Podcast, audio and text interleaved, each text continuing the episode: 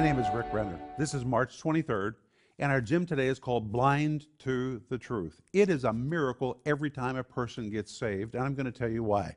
Listen to this verse in 2 Corinthians chapter 4, verse 4, where Paul says, "The God of this world has blinded the minds of them that believe not." That word blinded tells us why it's a miracle when someone gets saved. Listen to what the word blinded means. The word blinded depicts a person who is unable to see. It vividly portrays a person who has been intentionally blinded by somebody else.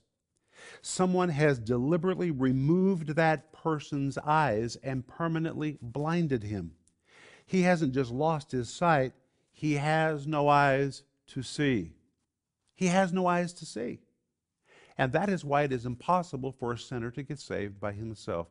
God literally has to give him ears to hear, and God has to give him eyes to see.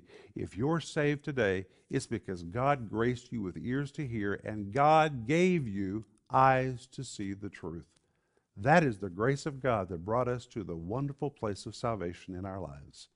That's what I want you to think about today.